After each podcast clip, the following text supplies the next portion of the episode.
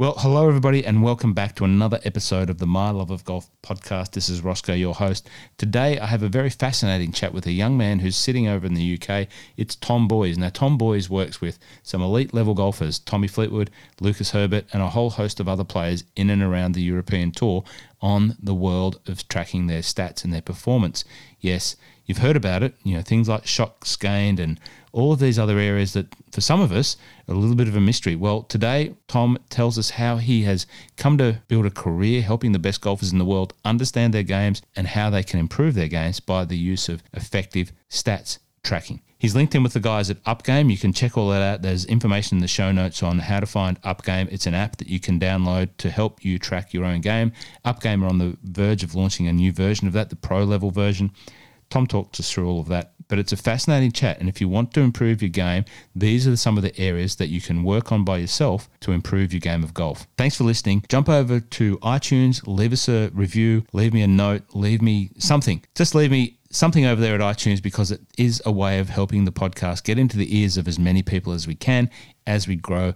And I really do appreciate all of the feedback, the support. It means the world to me. Thanks for listening. Enjoy the chat with Tom Boys, and I look forward to catching up with you next time on the My Love of Golf podcast.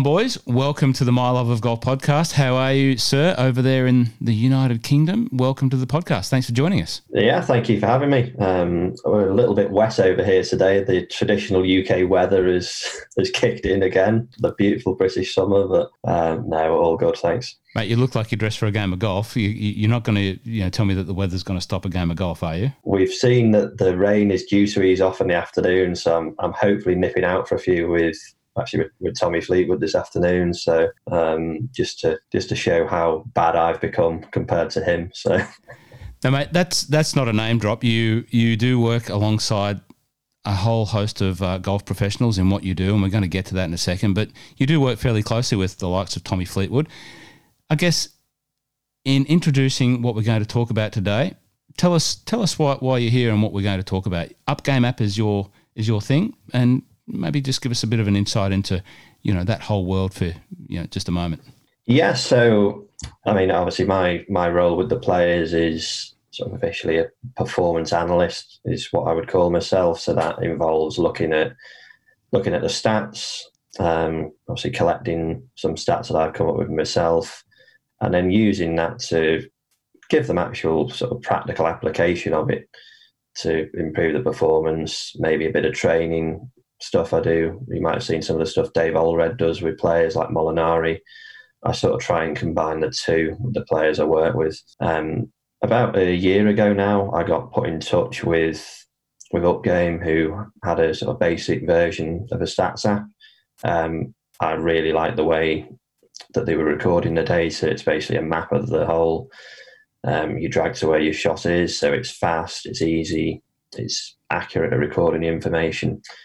And I saw a good sort of synergy really between the data I wanted to collect and how they had their operating system.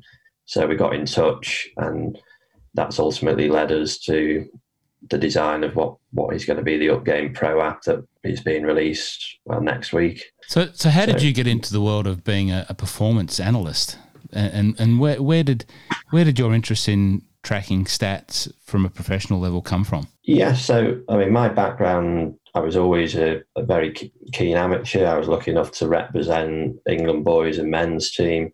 Um, and actually, the, the boys' team I was in, the age group, you had Tommy Fleetwood, you had Eddie Pepperell, you had Tyrrell Hatton, you had Tom Lewis. So it was I mean, probably one of the strongest years in in the history of England golf. I mean, you've got four yeah. four winners on the European PGA Tour right there. Um, so I was at that level. I always used stats myself to just get insight into what my game was.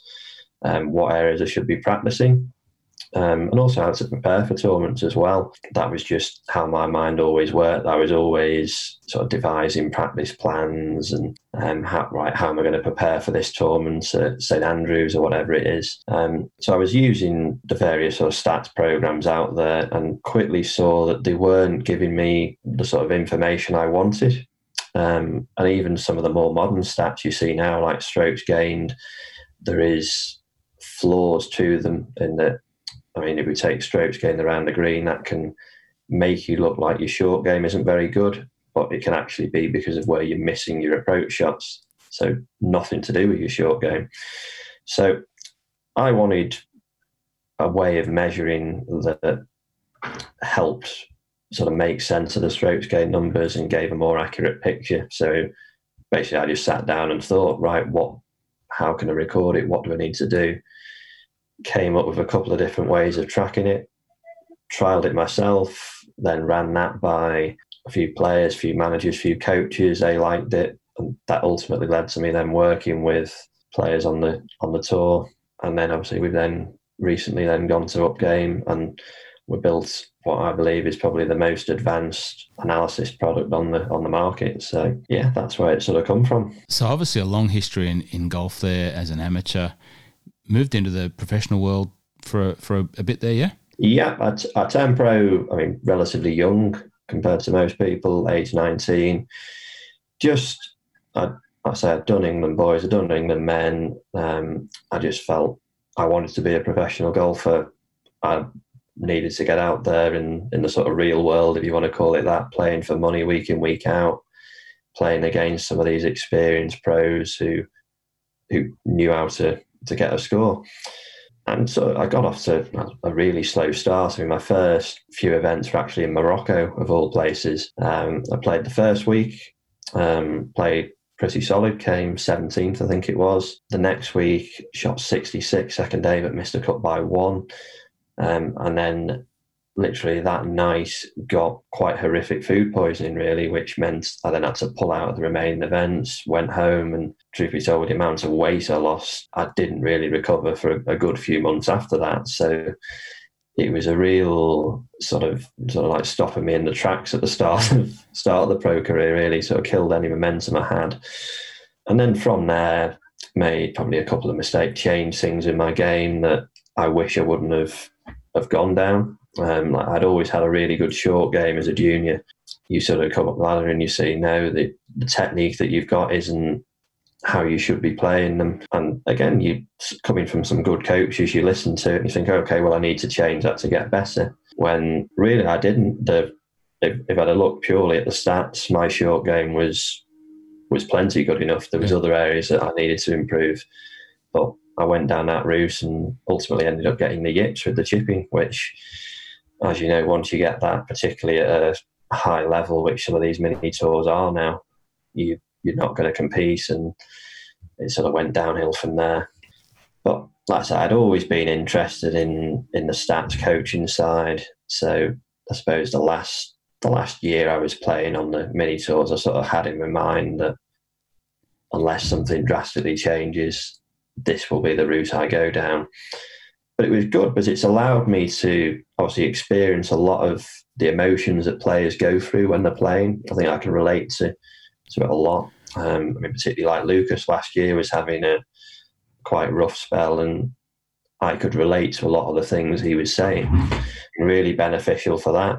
So you mentioned Lucas, Lucas there. So you, you work. Lucas is another one of the guys that uh, that you work with just just coming back to that point where that you make, you know, you started to change your game from a, a technical and a coaching uh, perspective. You must see a lot of that happening now. Do you, you know? Do you do you see that with younger players that you see coming through? Do you see it with existing players? You know, like you, you must have a really good, highly um, you know defined ability to see that. You know, and I guess the stats uh, world. You know, where where do you come in and, and work with someone or tell someone, you know, listen, mate, you don't have issues here. Here's the numbers. You know, this is this is critical. Yeah, absolutely. I think we we'll, we're sort of in a generation where everyone's got a video smartphone. They can all video the swing and compare it to Rory McIlroy. And I think you see a lot of players get lost in in sort of trying to make it look pretty on video as opposed to how's it actually performing. Mm-hmm. Um, and that was certainly a trap I fell into when I tried to change my short game. I had, if I look purely at the stats, a really good short game. And if those numbers are good, that's all you need. If you if you're shooting 66, there's no pictures on the scorecard, as the as the old saying goes. So I guess that's what I try to bring in um, to the players I work with. You try and have sort of objective data that picks out right. These are for that player the key areas that we need to improve. These are where the numbers are now. This is where we want to get to. And then that's where you're then into sort of really working quite closely with the player support team. So whether that's the coach, the psychologist, the fitness fitness coach, caddy, there's really a sort of blend of of the two really between what the numbers are saying, what they're seeing, and then right, this is where we need to get to. How are we going to do it? Um, so that's pretty much how I, I work with pretty much all the players, really giving them the objective data. These are the key areas that I think you need to work on. We know for, I mean, to give sort of a, an example, I mean, strokes gained has come very much into golf now. A lot of people are familiar with it. So just give yep. us a little insight into that strokes gained. Uh, I know it's a question that uh, in one of the parts of the podcast that I do with my mate Rocket, we talk about strokes gained, and obviously in recent times, Bryson DeChambeau, you know, his monumental length that he's hitting it and everything around Bryson, but you know, he's talking about strokes gained and how good he's been in certain areas. So how do we understand for the everyday golfer out there that we're talking to and sharing this with what strokes gained actually is? Yeah, so strokes gained is basically a, it's a benchmark which is against the PGA Tour average. Now, on the on the PGA Tour and European Tour, they adjust it week on week to counter in effect how difficult or easy the course is, etc. But it gives us some quite good benchmarks. Like we know, if you want to be world number one, you're looking at being around 2.5 strokes gain per round. So 2.5 shots around better than what the PGA Tour average is. Um, for top 10 in the world, it might be closer to like 1.75, 1.5, depending on on the year. So that can then be then broken down into the different categories. So tee shots, approach play, short game, and putting. So you can see how that total is is made up. Really, mm. someone like Rory obviously gains a huge amount on his tee shots. Yep. Uh, Bryson's doing exactly the same now. For other players, they might gain more on the short game and the putting. Like if you look at um, when Luke Donald was well number one, sort of about 2011 season, I think it was. He was, I think, strokes gained off the tee pretty much around zero. So Rory, I think, is around 1.2. So Luke was a shot worse around off the tee than Rory, yeah. but they were both getting to that sort of magic 2.2.5, 2.4 strokes gain total. Luke was doing it very much with his irons and his putting. His short game chipped in as well, but the irons and the putting were what made up that total. So it allows players to see actually how they're putting together the scores. Um, there is some sort of slight flaws to it. Strokes gained around the green. It's calculated by the distance and the lie of the ball. So it thinks if you're 15 yards in the rough, it's just taking the average of that. But you could have a really easy shot from 15 yards in the rough, yeah. or you could have a, practically an, like an impossible lob shot over a bunker. Obviously, if you leave yourself a lot of hard shots, that strokes gained around the green stat is going to be a lot higher than the player who leaves a lot of easy ones, not because of short game ability, because of where the approach shots have missed. So again, that's where I've come in and tried to add that extra layer underneath to give context to those numbers. So if I see that a player's strokes gained around the green stat is is poor, the first thing I would look at was okay, well, how many hard shots is he leaving himself around the green? Yeah. If it's if it's not many, then we can say right, there is a definite short game issue. If there's a high percentage of them, then we can actually look at the approach play and say you you're just leaving yourself in bad positions. Is that a strategy impact? Is that just hitting bad shots? So strokes gain for me is like the sort of starting point for analysis. Now we move into talking about the app. So I think you mentioned before that you know when you started this quest to be you know the best at understanding you know all of these areas of, of the professional game, you mentioned you were plotting it on spreadsheets and doing it quite sort of um, numerically or you know like uh, what's it, what's it, sorry I've gone blank on the word but uh, manually manually. Very, very long and tedious. Yeah exactly. And then the you, met, you you've obviously met the guys uh, through the uh, from Upgame. What is what does the app allow us to do? Because I guess where I sit and uh, you know I just had a played golf yesterday I had a tracking watch on um, it has little dongles on the end of the, the club there you're familiar with what they all do what's the difference between that type of stat that you know someone like me is going to do, and and using it in the app that the Upgame app that you've got. Yep. So if you look at how stats are being collected, and even on the PGA Tour, they've got like the 500 million pound ShotLink system. What that doesn't tell you is where the player is in relation to their target. Now, if you're going to try and look at dispersions and miss patterns, the only accurate way you can do that is knowing where it is in relation to where you're trying to hit it. Mm.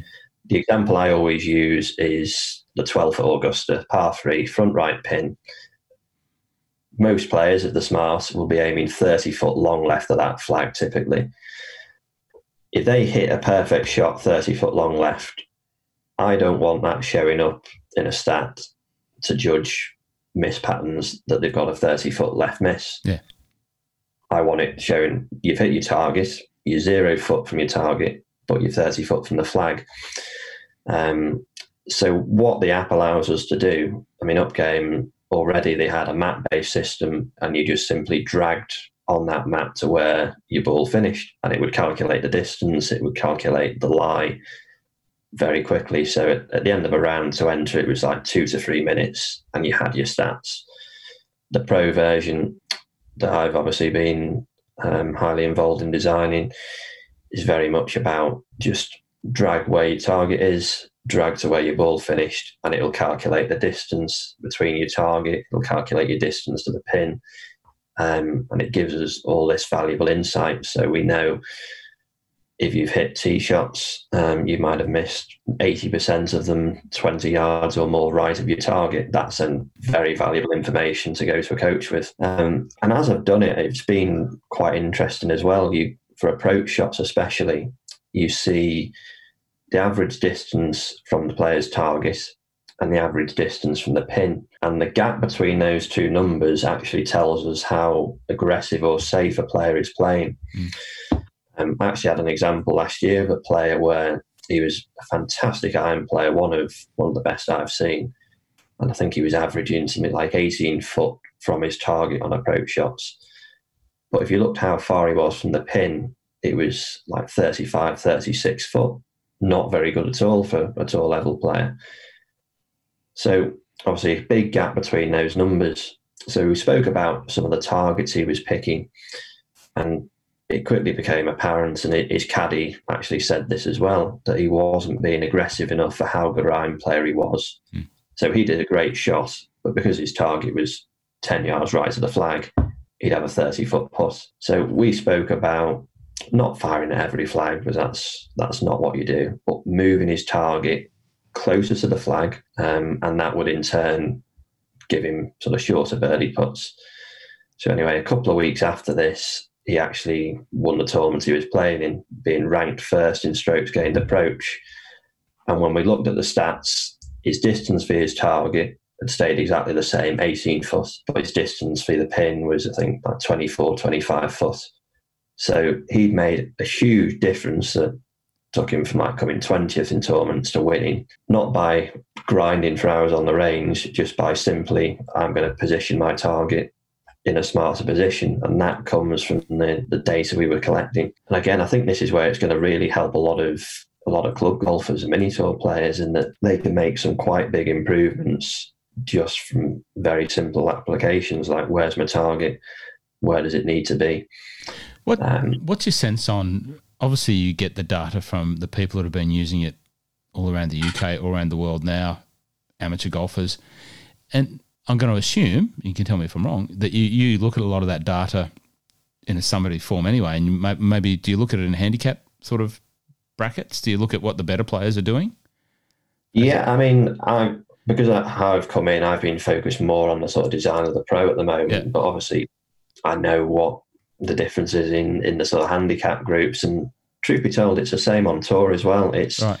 it's not so much about hitting more good shots for players. It's a lot more about how bad your bad shots are, and that's the same. If you if you start at the bottom and you've got like a 28 handicapper, they will hit more destructive bad shots than 16 handicapper, who in turn will do less than a five handicapper, than a scratch handicapper, than a mini tour pro, European tour pro, and then you've got top 10 in the world basically hit less bad shots. So what I always advise as of high handicappers is it's more about just just playing smart. If there's trouble up the right with water, you need to be aiming quite a lot of the time left edge of the fairway. Mm. So that if you think of what your shot pattern is, the majority of your balls will then end up in play.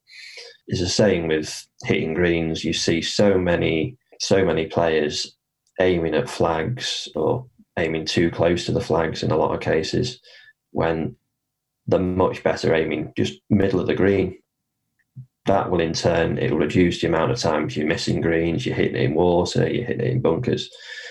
Um, and that's what I think the best players understand. I mean, the example I gave you there was actually a rare case in that you're telling a player to be more aggressive. Usually it's the opposite, yeah. in that people are, go, they're firing at flags that they shouldn't be. Um, and that's certainly the case for your sort of club golfers. Well, that that's yeah. that's. Well, I'm glad you said that because I, I just reflect on my own game, and you know, we we at Peninsula Kingswood we've got some pins that are able to be tucked in in little tongues away, and you know, sometimes you can't see the bunker, you can't see the left, and it's a relatively new sort of green complexes and setup. So, you, you know, it's it's less familiar. But I get up there and I go, whether I've got near the pin or on the green or in the bu- in the bunker, I get up there usually and go, "What were you thinking?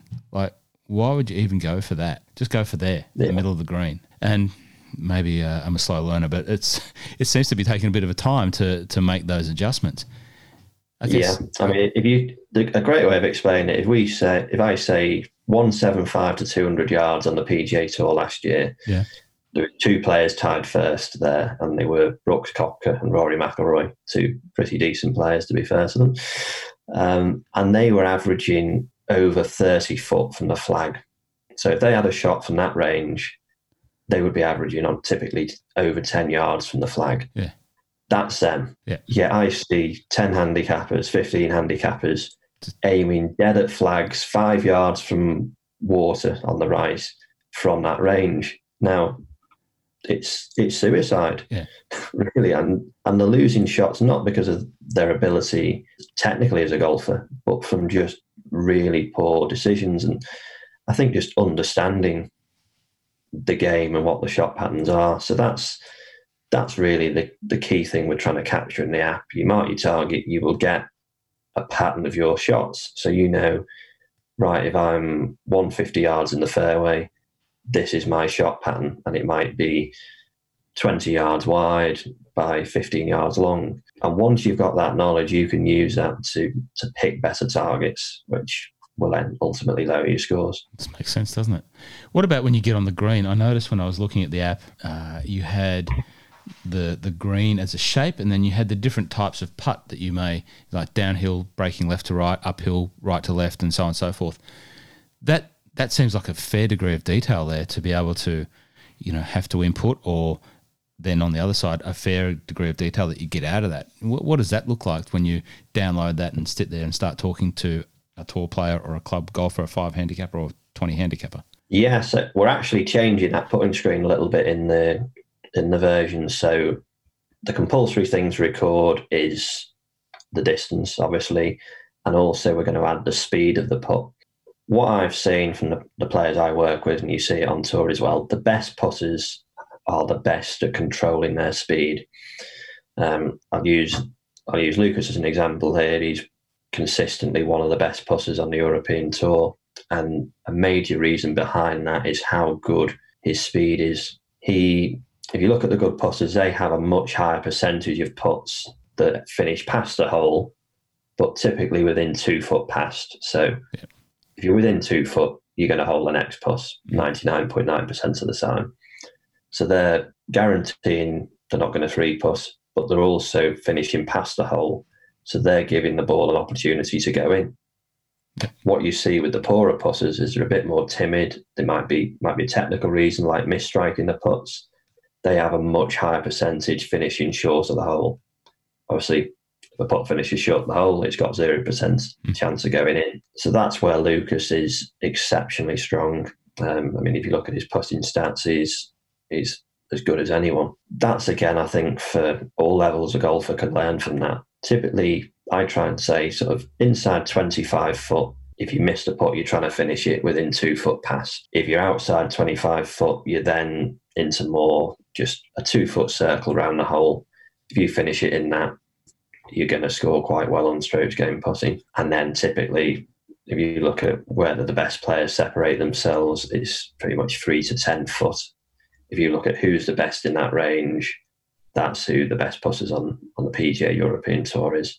So if, uh, you know, once again, bring it back to the club level golfer, think about the driving ranges that you go to and you see around the countryside there. What do you usually see most people doing on a driving range? They're working on the latest swing tip they've seen in a magazine or on YouTube, aren't they? That's bombing drivers. That's common. And, and don't get me wrong, there's um, there's areas that are more or less less important in golf. I have a saying that pretty much all my players will have heard that you want to be good at the shots you have a lot of. If you if you get one percent better at a shot that you have ten times around, obviously ten percent improvement. If you only have say one shot type of shot around, so I always um, you've got to then be ten times better at that one shot to make the same gain. I, mean, I always say, what do you want to be the best in the world at? The best putter from five foot in the world or the best at hitting 30 yard snap hooks around a tree. Yeah. Who's going to be the better golfer? Yep. Um, and it's obviously the five footers because you have so many of them in a round of golf. So that's, I think, important for golfers to understand what shots are they facing the most and what shots have what I call a separation value. Um, and we touched on earlier about Brooks and Rory being ranked first, 175 to 200 yards. Now, that's there's a good reason behind that that explains why the sort of top two in the world. If we think of on particularly at tour level, 100 yards, the difference between a good shot and a bad shot is pretty minimal in its outcome. In that it might be on the green to 10 foot or on the green to 20 foot. If you look at what the averages are on tour, likelihood is you're going to two put both of those. So there's not a big separation between the good and the bad players in that category. Mm-hmm. If we go to 175 to 200 yards, there can be some quite big differences in outcome. Typically, from that range, the good players they'll hit the green, maybe let's say on average 30 foot, but they'll hit good shots as well, be putting for par, hitting a high percentage of the greens. The poorer players from that range will obviously be missing greens, but also missing them in water, in bunkers, in hard up and down locations. So if we look at the, the separation value between a good and a bad shot in that range, it's it's big. Yeah. If I if you hit a shot from 175 to 30 foot on the green, you'll make a gain. If I hit a shot from 175 into the water, I will lose one shot in the blink of an eye. So you've gained one shot straight off there. If you do that, obviously, quite a lot of times the tournament was on tour. That's a very heavily, heavily used distance range. So they're gaining a lot from that area. Whereas, again, if people are practicing, if you're looking at putting, if you do loads of practice from two foot, you're not going to separate yourself much there. The difference between a good putt and a bad putter from two foot is is minimal. If we go out to five foot, six foot, seven foot, eight foot, you can then start to separate yourself quite a lot. Um, so that's that's in essence what I'm always advising the players to do. There's certain areas that are more or less important than others to practice, and that's what it boils down to. The shots you have the most of and the shots that have that big separation value.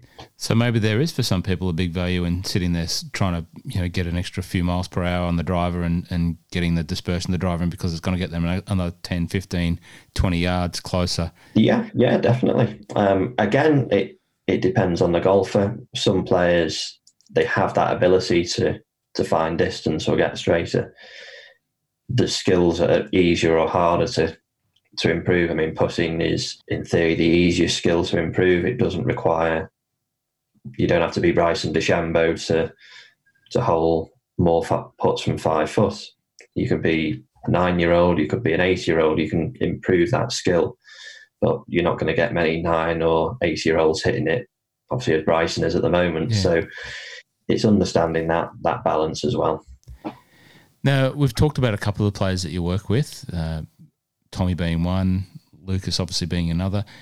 Who else is using the Upgame app and the stats that you derive from from that that you're you know in regular contact with that you're happy to share with? Yeah, so I've obviously Tommy Tommy's obviously at the top of the pile for me. He's just at 12th in the world at the moment.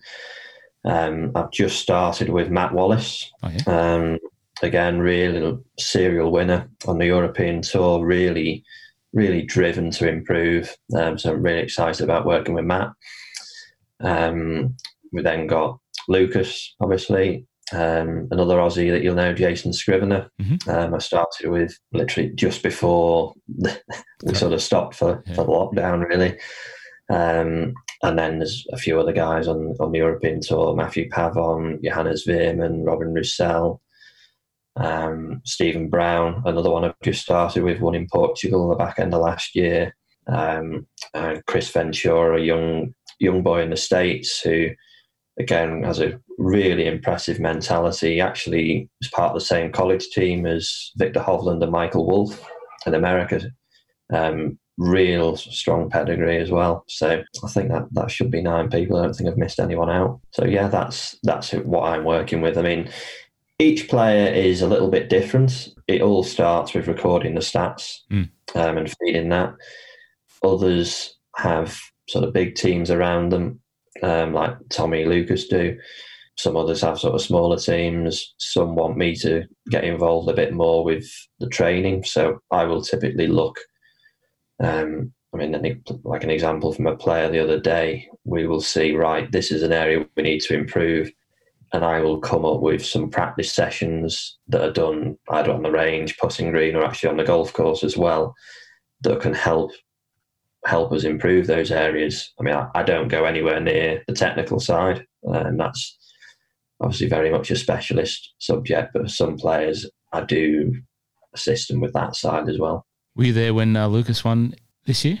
I wasn't. I was out in Abu Dhabi the week before, and it, it's it's really interesting because we had a, a, a fantastic meeting actually on the Sunday in Abu Dhabi, where obviously all the team were there.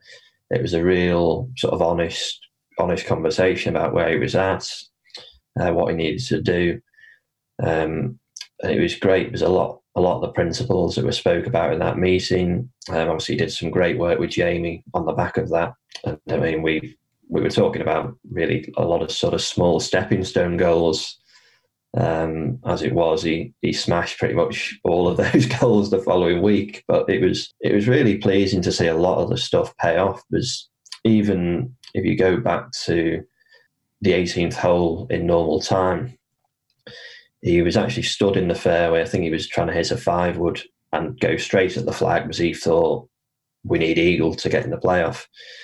Um, one of the conversations we'd had with his caddy was about his miss with the longer stuff is typically short right, so being mindful of that. With that in mind, he, he obviously pulled a three wood. They were aiming a bit more long left of the pin, was where the target was. He actually hit that sort of short right miss that is his sort of common common miss with it, but it caught that little slither of green. Now, if he'd have hit five wood aiming at the flag, we'd have been in the water and it would have obviously been a, a very different ending. Um, but that small decision there obviously got him in the playoff. Um, and then obviously those who've, who've, watched it know in the playoff he hit a terrible shot but showed like unbelievable mental strength to then bounce back and play a fantastic wedge shot, which was an area we'd highlighted in I think sort of around Italy time the season before that he could get better at. He's obviously gone away, worked really hard with his coach Dom and Jamie on on that area. So to see him pull a shot like that out under sort of probably the most important period of his career uh, that was really rewarding to see. And it, it was great. I mean, I, I've I think the way they work as a team is is fantastic. There's a lot of really good conversations and and questions asked. Um, and I mean, I know obviously Lucas he he burst onto the tour. He then had that that year where it didn't really go as he planned. He had some tough times off the course as well.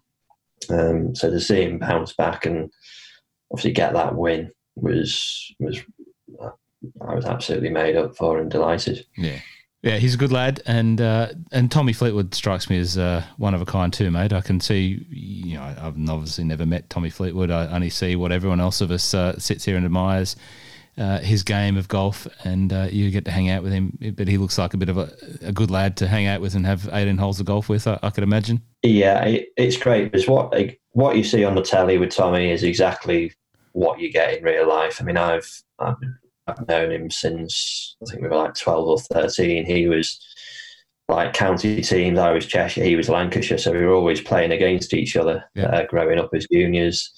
Ended up in same England teams. And then obviously his his career trajectory went on a, a very different path to mine after that. But um, I've known Tommy for ages. I'm actually um, actually godfather to his little lad Frankie. Oh, beautiful. Um, we've got obviously a really strong relationship as well. I mean, even if we're talking about an, analytics and how that can help, it played a, a sort of small part in, in his win in South Africa. And uh, we typically look at the start of each week at the different golf course, what the challenges are, what we've got to be good at to play well. Um, in South Africa, we I actually went went out for that tournament as well, um, picked a nice one to be at, and we saw that that course was very much the par five holes. Um, the rest of the course pretty much played in level par, but the par fives, the winners were played in like eight under, nine under, ten under year after year. So with that in mind, we we knew that as a game plan we had to to target those holes. Now that golf course, if you know it, is the targets on for the second shots on the par fives are quite small. You've got an island green on nine, you've got a very small green on ten, you've got a really small target area um, the other par five on the back nine. So we were playing the practice round and we saw he was getting in between clubs a lot, like trying to take a little bit off a five wood or step on a four iron. Um, so anyway, we went away and we actually looked at the shots he faced the year or two years before when he played there, and we saw he hadn't had a single shot inside 100 yards on that golf course, but he had a high amount in that sort of 200 to 275 range. So at the moment, he had four wedges in the bag, and then he'd choose at the top end between sort of five wood, two iron, four iron. One of those wouldn't be in the bag. Mm. So again, there was discussions. The caddy, the coach, was obviously at the forefront of them as well. And we looked and said, "Well, we need to play the par fives well. We're not going to have many shots under 100 yards let's take a wedge out and top top load the equipment for that week. Yeah. Um, so he went with three wood, five wood, two iron, four iron. So basically, any second shot into the par fives, he had a club covered. Yeah. He could hit. Um, as it played out that week, he played the par fives in in four for the week. Um, had four eagles, obviously three of them on that final round to sort of roar through the field and won in the playoff. So I mean, I'm careful. I don't want to take a lot of credit for it. Ultimately, he stood up and hit some unbelievable shots into those holes. Um, but it's a good example to show how analytics can can help these guys make decisions as well. Yeah.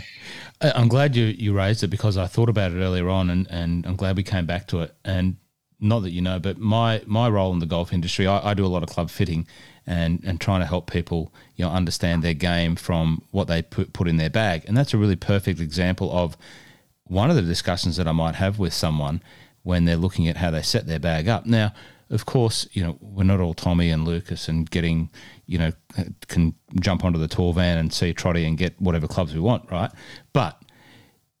A lot of golf these days are played in societies. You'd call them societies. We call them social groups over here, where the guys are moving yeah. around courses and they're playing different courses each week that have total different environments, different strategies, different setups. They've usually played them before. and I'll have a discussion like about a three or four wedge setup or the top end of their bag and really understanding where their strengths are in their long game, where they need to work on their short game. And sometimes it's like, well, you know what? You actually need a three and a five wood and a hybrid. And they want to save some money. They want to save a couple hundred bucks and choose between a three and a five or a hybrid and a four iron and that sort of thing. So you, you need both. And you need four wedges as well. You're not going to use yeah. them all the time. And, yeah. you know, obviously some people then understand that and do that, and some people don't. and They just say, "I just want 14 clubs, mate. You know, stop trying to get money off me." But um, it, it is a really relevant conversation to have with them, whether you're a 20 handicapper, a 15 handicapper, or a you know a tour player, because it is it is relevant. You're not always playing the same place, the same tee setups. This I played the blue tees yesterday at my course, and you know it's another 150, 200 meters. I wasn't playing the same shots that I was the week before playing yeah. off the forward tees. I didn't take the three wood. I needed the three wood anyway. Very good, very good, mate. Where where can we find UpGame app and it's available to everyone? Can everyone go on and upload the app? When should they go on? Should they wait for the pro version? What's the the details around that? Do they have to pay? Is it free? Is it what's the what's the story there? Yeah, so the, there's yearly yearly subscriptions, and there's going to be basically two versions. There's going to be a basic app. So if you go on, I mean, on Instagram at UpGame at UpGame app, mm-hmm. or at UpGame Golf. It is on Instagram. Um, similarly, it's on the App Store, and if you look on on the web as well and search it, you'll see some more info on there as well. Two versions. You've got the basic one that is very much geared at a sort of introduction to stats. So it's really fast to enter. Um, it'll give you your basic strokes gained. It'll give you things like driving accuracy, greening regulation, proximity, etc. Um, that is obviously a cheaper version and then launching hopefully over the next week is going to be the pro version that is the one I've obviously been heavily involved in designing. It's the same measures that all my tour players use. Um, things like the targets, um, the end results of shot. So giving you, for me, the most accurate picture of, of what your performance is. Um, that's obviously going to be priced a bit higher, um, but I, I believe it's it's going to be the best analytics tool on the market. So um, I'd certainly advise checking it out. I'll put all of the uh, information where to get access to all of that, the Instagram, the the website links, and everything in the show notes. So if you do want to, when you do want to find that out, and I would certainly encourage you if you want to get better at golf, whatever level, have a look at these your stats, have a look at your performance. Certainly, I know a lot of the the parents of a lot of our young high performance golfers in the country listen to the podcast, so for, for those guys, it seems to be like an absolute no brainer that they should be using some technology to, to make that role easier within their own little teams. You know, the, the concept of team, even at sort of elite amateur level, is, is a growing thing. So, uh, yeah, all that, that will be in the show notes. Now, before I let you go, um, and I'm very um, appreciative of your time, there's a couple other things about your world of golf that I'd love to chat with, and, and one of them is your passion for hickory golf. Yeah, so I love it. Um, I, love I mean, obviously, you're obviously you're you're a member member at Craigielaw in Scotland. I saw which yep. we play sort of every year right up up in that area. So Kilspindie, Gullane, fortunate enough to play North Berwick and Muirfield in one of them as well. So I got into it. One of the one of the pros I was playing on on the mini tours, a guy called Andrew Marshall, played on the European tour for a long time. Um, used to playing it every year, and I'd seen it and thought I'd, love to give it a go. Really, it looks looks great fun. Um, so I I went up and they actually organised it the week of the Masters. So you played hickory golf during the day. You then watched the Masters of a night. It was for a golfer, it was like the perfect trip. Yeah. Uh, we played North Berwick, we played Muirfield, we played Gullane, we played Kilspindie. It was I was instantly hooked, and it's I think you see with the modern game now, it's become a lot more just smash it as far as you can and, and play from there. The shot making has pretty much gone out of the game. You don't see people hitting a lot of draws, fades, little knockdowns, chip and runs anymore. Um, and I mean, that was how I sort of was brought up. I played a lot of links golf. I was trying to shape and control the ball.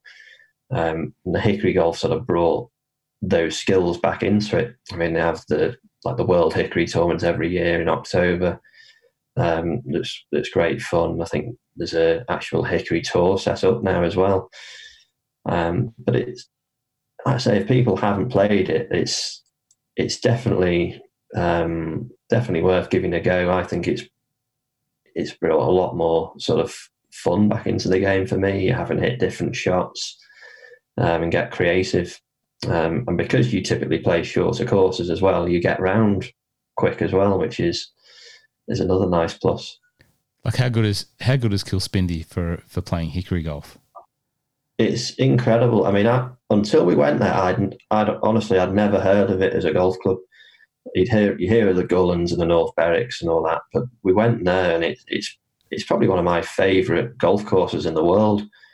Um, you play obviously along the right along the coast, and I mean the first time we were playing there, you could see the seals um, messing messing about about hundred yards away from you. Um, and certainly for hickory golf, it's it's like the perfect course. It's quite it's quite short in places. Um, like the last hole is actually a drivable par four, even with the hickories. But it it's just it's like a throwback to sort of how golf sort of used to be played, and I mean, it's it's an amazing golf course, some great holes on that course. People obviously used to me talking about Scottish golf, and and that's sort of become a bit of a thing for me. And you know, I last spoke about uh, with Ru, uh, Ru Macdonald from the Scottish Golf Podcast. I was on his podcast, and and you probably know Ru from his work on the tour. And we talked about Kilspindie, and you know, I got introduced to Craigielaw by uh, young Gabrielle Macdonald, who's a LET Access Tour player. She's a friend of the family, went to Craigielaw. And I remember playing at Craigielaw, and once again, I hadn't really a lot of idea about the area at that time. I remember looking over the fence there and look, what's that over there? Oh, it's another golf course. Oh, I better go and have a look at that. And uh, it was just uh, it was just amazing. Um, but you don't just do hickory golf, mate. You you go the full toot. You know, you you're a young man. You know, you've got your Nike gear on there now, and you you, Yeah. you ride a cup. You know, you look like a pro golfer. Uh, You look like a pro golfer of the time with the hickory gear on, mate. You do the whole thing. Yeah, I, I mean, I've got I've got some pretty pretty loud plus fours that I bring out for the hickory, but I, I play the normal golf as well, and like I'm playing with Tommy this afternoon. That will be be normal stuff. Um, although quite often, well, I mean, he he's actually got a hickory set as well, and he'll he'll put a few clubs in there and and have a mess about. He's, I mean, Tommy, he, you get players who just play golf for the sake of it. He generally loves golf. Yeah. Um, and I mean, he's got a few hickory clubs. Quite often, there'll be a couple of them in the bag, and he'll just drop a ball down and and have a go. And I think it it's it can be really good for developing your skills as well. I mean, as you know, if you can hit one of those small-headed hickory drivers, you'll find it pretty easy with some of the big ones these days. So um, it can be, I think, quite good training as well for quality of strike, and then working on a bit of your sort of visualization and strategy. So. I, I've not Uh, played a full round of hickory golf, but there's been recent times uh, where we've been at events and a couple of guys have had hickory sets, and there was a par three at Kingston Heath, and I said, "Come on, give us a look, at, give us a go," and probably hit one of the best shots into that par three at Kingston Heath. I think it's the fifteenth or whatever up the hill that I've ever hit. We played at uh, a random golf club event at Royal Park. Same thing. Come on, give us a go, and it's the closest I've been to having a hole in one in thirty years. Hitting hitting this hickory. It's just it's hard to describe. You know, you have to go and try it and do it. Did you ever get to? Um, do you meet Boris up there at uh, in Gullane? I do. That's who. Uh, I mean, the, the very first Hickory event I played, it was his tournament. Um, and it, I mean, great guy. He's obviously got the shop in Gullane that is is amazing. When you go in and look at some of the clubs that he's got in there, um, I mean, he. I think he had he had one. I think actually Patrick Reed bought it after the Scottish Open, and it was it was made for Bobby Jones. I don't think he ever used it because it it had his name stamped on it, and back in those days you weren't allowed to because of amateur status, you couldn't have your name on on a club. But it was it's if you let's say if you, if you love your golf and you're in Gullane, you have to visit that shop and and look at some of the clubs in there. And I think yeah, he does hire sets as well. I so grab one of those and go and play Gullane Three or Kilspindie, and I'm glad a I, great afternoon. I'm glad I've met someone else who's met Boris and can understand the quirkiness of uh, this. Ex, you know, let's. I'm going to say he's a, quite an eccentric chap. Uh, he's German, but so he's not Scottish, but he's obviously dressed like you know a, a Tom Morris type uh, garb. You know, he's he old school. And I met him, and I, I, used to go into his shop, and it was sometimes closed, sometimes open. And I actually did a deal on a set of clubs. And he said, "Okay, if you come back, you know, I'll take you to Kilspindie, and we can go and use them. Fantastic." But I'm going away on Friday, and I thought he's away for Friday. Anyway, one thing led to another. We missed each other, and you know, I, at least I know him now, and I can go back there. And I'm going to get a set of hickories next time I'm in uh, in Gullane. But what a what a funny man he is. Uh, he's he's unique, definitely. Great guy. A German hickory golfer. Who'd ever thought of it? Yeah.